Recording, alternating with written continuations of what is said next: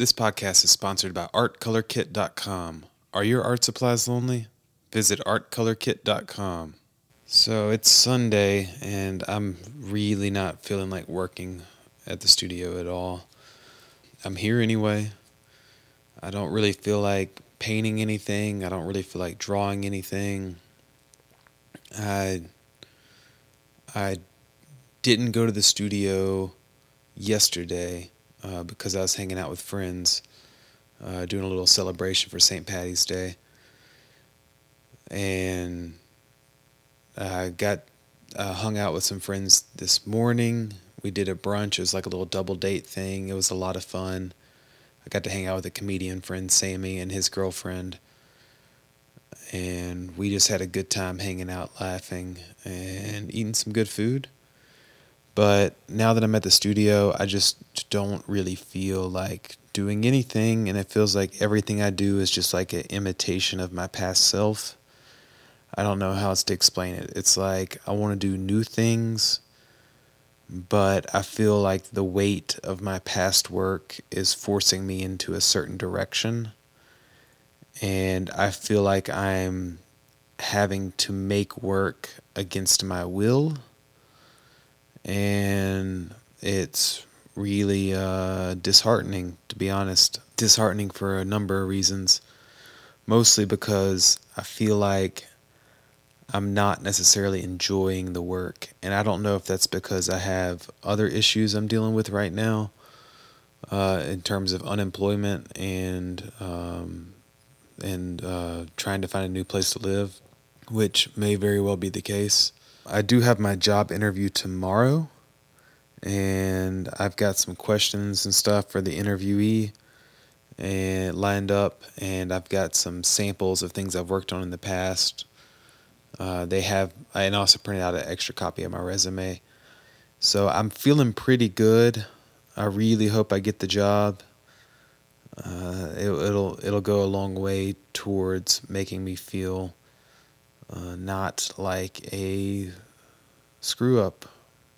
You know, I'm not a screw up, but I feel like one uh, right now, just because I'm unemployed, and I feel I feel like I'm not being utilized effectively.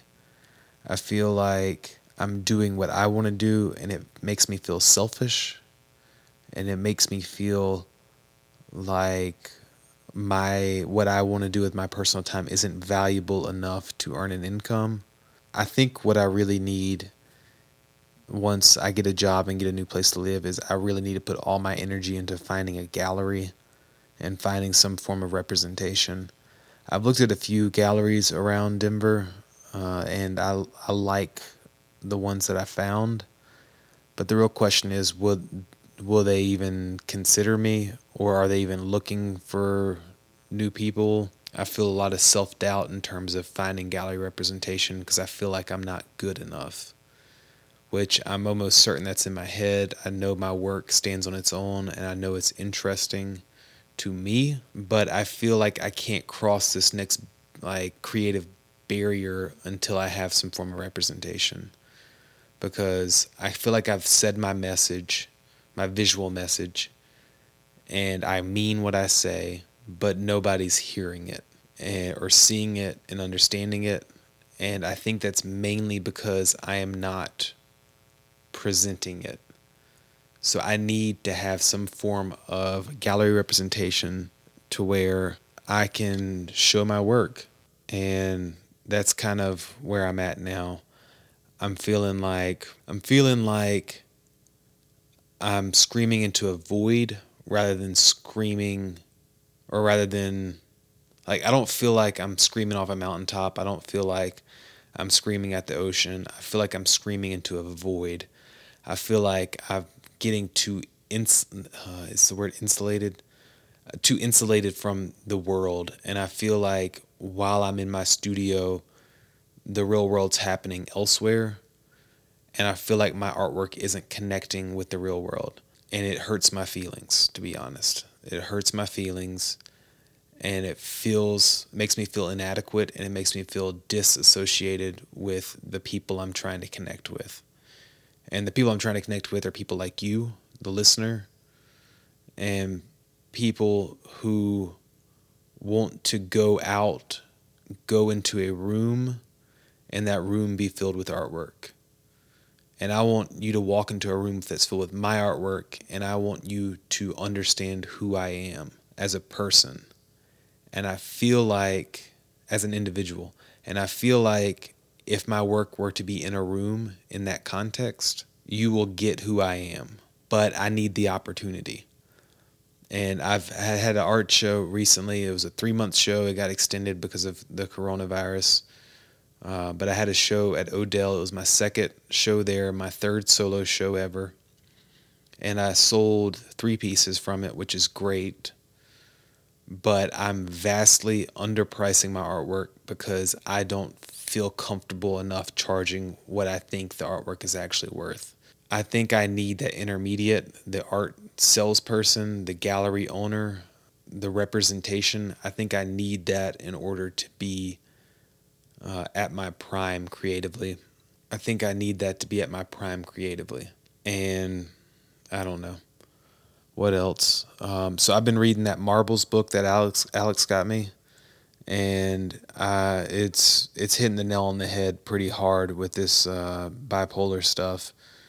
Uh, if if you're experiencing any type of bipolar tendencies or conditions or manic depressive or whatever it is, I really recommend it. Uh, I don't have it in front of me, so I can't remember the author's name, but she does a very good job of representing what it's like to be bipolar. And it makes me feel less unique and it makes me feel very seen. And it feels good knowing that someone else has not only gone through what I'm going through, but can articulate it effectively and it makes me feel like what I'm doing with this podcast isn't um, isn't not, not, not I don't want to say a waste of time. It isn't as selfish as I think it is. I think that doing this podcast, I feel like if you're listening to this and you think, "Oh, this is relatable," or "Oh, I'm not the only person who thinks this or feels this way," like whenever I talk about my issues or what what I'm going through, I feel like that's what it's about. I feel like it's about connecting and then finding finding ways to resonate with each other. And that book Marbles, it it's I'm feeling like I'm resonating with her and her experience. And it makes it easier for me to contextualize my life and see see what I've done and know how to frame it in a positive way. I guess I don't know. I don't know if that made any sense whatsoever. I feel like I kind of got lost halfway through speaking. All I'm trying to say is the book's good, and if you have any bipolar tendencies, I think you should listen to it or, or read it. It's a graphic memoir, so it's got a lot of pictures and imagery, and also uh, like handwritten words. So it's really really cool, and there's a lot of personality, and I think she knocked it out of the park. And I'm so grateful for Alex for mailing me a copy of it.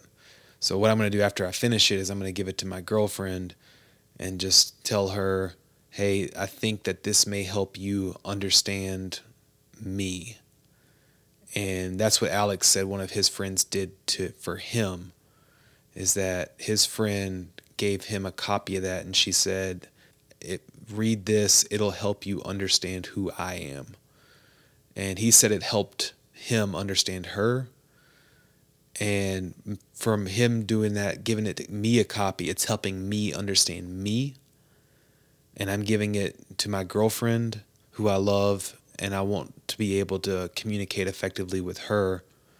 So it'll help her understand who i am using um, the author's life as a um, as a catalyst for conversation. And i'm very grateful for the book, and I'm grateful that she decided to make it. And I'm grateful that I'm not alone in this world. But one thing that happened in the book is there's like a list of all these artists who have dealt with bipolar uh, disorder or mental illness or some type of mood behavior disorder. And it's like a long list. I don't have the book with me or I'd read you some of the names, but it's a lot of people and there's symbols next to the names. Like there's a symbol for uh, attempted suicide, su- uh, the symbol for suicide, a symbol for I can't remember what the other ones were, but those are the ones that resonated with me. And and there's some names that didn't have any symbols, so they were able to deal with it, or they got help or therapy or whatever it is, or they made it through. Like um, Michelangelo's one who made it through. William Blake made it through. A lot of people made it through, but not as many as you'd think. But there's also statistics where it's like if you have bipolar disorder, you're much more likely to die by suicide. And then if you drink on top of that, um, your uh, the rates of suicide is way more. I think it was like one in two, but I don't I have it in front of me, so I can't quote it accurately. So that being said, I think I'm gonna lay off the booze. I do it as kind of a release valve, but I've been drinking almost daily. Uh, not a lot, just like you know, I'll get home and then I'll just have a beer, or I'll get home and I'll just have a whiskey drink. But I don't want that to become a problem. And I already feel like I'm gaining a little weight uh, just from my medication and the alcohol. So, what I'm going to do is I'm going to try to go a year without buying any alcohol from a, like a liquor store or a convenience station. So, just not buying it from any store like that. If I'm out with friends, I'll, I'll have a drink. I'm not a square uh, and I'm not trying to live my life in like uh, some type of black and white dichotomy. Uh, I, I, I want to be able to have a good time and I want to be able to share experiences with my friends. Um, so I will still have a drink, but I'm not going to be buying it for myself for my private consumption.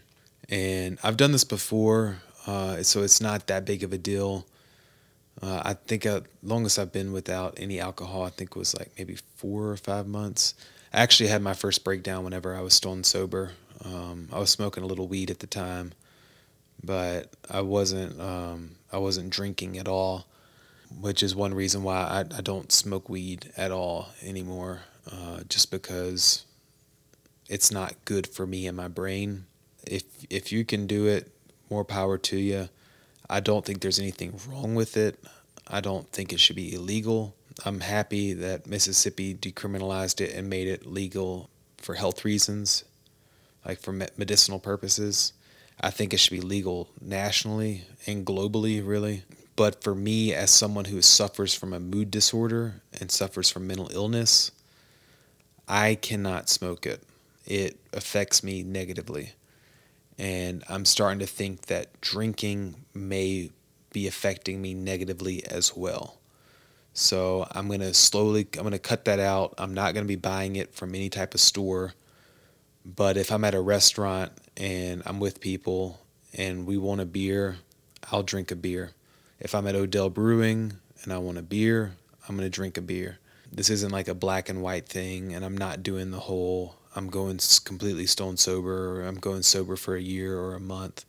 I'm not doing it like that because I feel like, uh, as someone who is bipolar, I feel like there's like the manic depressive shifts in my life. And anything that turns my decision making into a binary system, into a yes or a no, or a, uh, or a I don't do this or I do do this, it's just not healthy. So I'm trying to see everything in a gray area and I'm trying to make the healthiest decisions I possibly can for me. So I'm not quitting drinking, I'm quitting drinking regularly. Regularly, regularly, regularly, regularly. I'm quitting drinking regularly, regular, regularly. So that's kind of where I'm at right now. I still feel like I'm having trouble making artwork. And I really think it just comes down to being a simpler thing as I just don't have space. So I don't have anywhere to put it. I'm really hoping wherever I move, Uh, like with my home living space, I have area where I can just take all the art I'm storing at my studio and take it home and just like have it in a corner or just leaning up against a wall or something, but I need more space. Just no way around it. I need more space. And I think that's really what it comes down to with my art production at the moment. I do feel like I'm imitating myself, which doesn't make me feel good, but I don't know how much of that's just mental. It seems like a lot of it may just be mental. That's why I'm still going to the studio, I'm still showing up.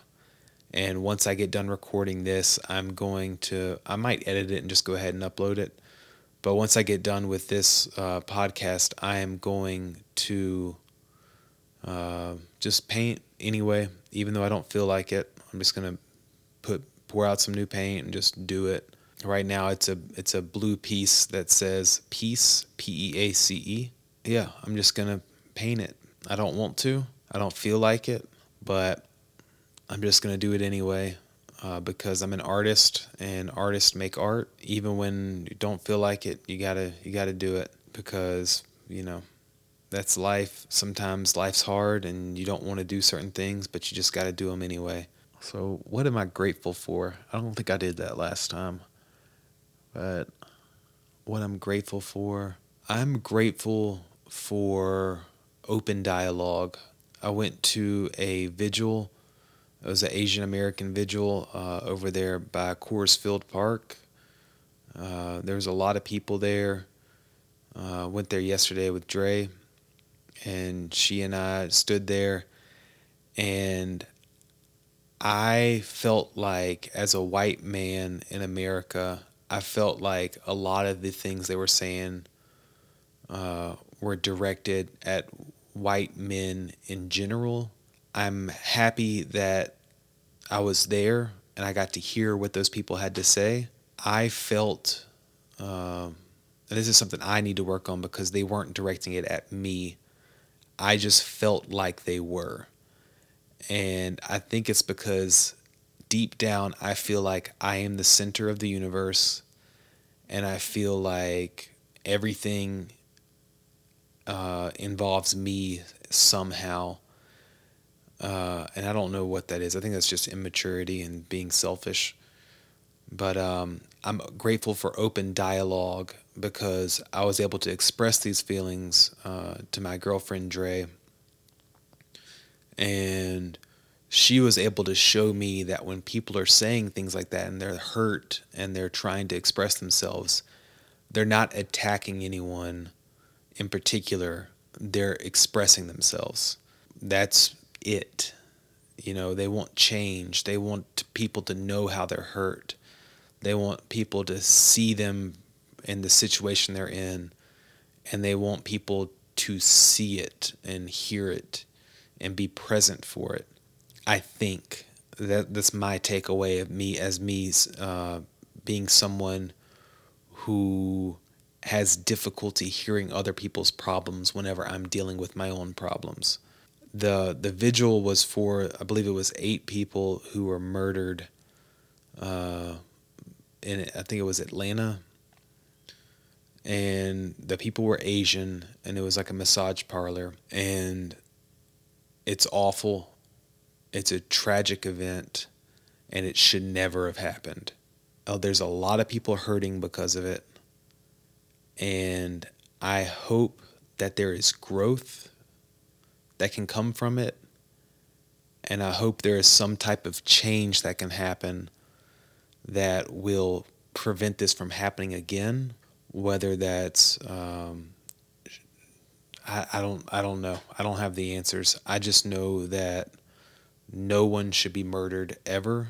I don't know. I don't know how you get to that point to where you think it's okay to murder people because I, I don't know enough about it to speak about it. I just know that no one should be murdered. And it really breaks my heart. And hearing those people at the vigil expressing themselves made me very uncomfortable. And I think that was the point. Even now, I feel like me saying that makes me the center of attention and makes me feel like uh, it was for me somehow. And that's not what I'm trying to say. I'm just saying that it made me uncomfortable to hear their pain, their suffering, and how they feel they are being treated. And when I say they, I mean Asian Americans. Yeah. So I am grateful for open dialogue and being able to speak honestly and openly about any subject matter because that's how we grow and that's how we become better people. Uh, I'm grateful I have relationships where I can speak openly and honestly about almost anything. And I only say almost because you have to have tact about some things. Some things you just don't need to talk about, in my opinion. And those are things that are like confidential or things that are between individuals. Like, I don't feel like relationship things need to be open to the public. I don't feel like conversations like with your family, like I feel like there's some things that should remain with your family, some things that should remain with your friends, and some things that should remain with your loved ones and your uh, your relationships. And that's what makes those relationships so special is because you have things that are between just you. I am I am grateful for open dialogue and personal growth that comes from those open dialogues. Um, I'm gonna I'm gonna call it a day. I'm probably gonna edit this and then get back to painting.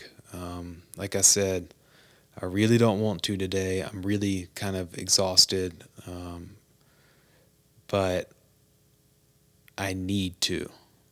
I don't want to right now, but I need to. So I'm to edit this podcast and then I'm to get back to work at the studio. Um, okay. Love you. Bye bye. This podcast is sponsored by ArtColorKit.com. Are your art supplies lonely? Visit ArtColorKit.com.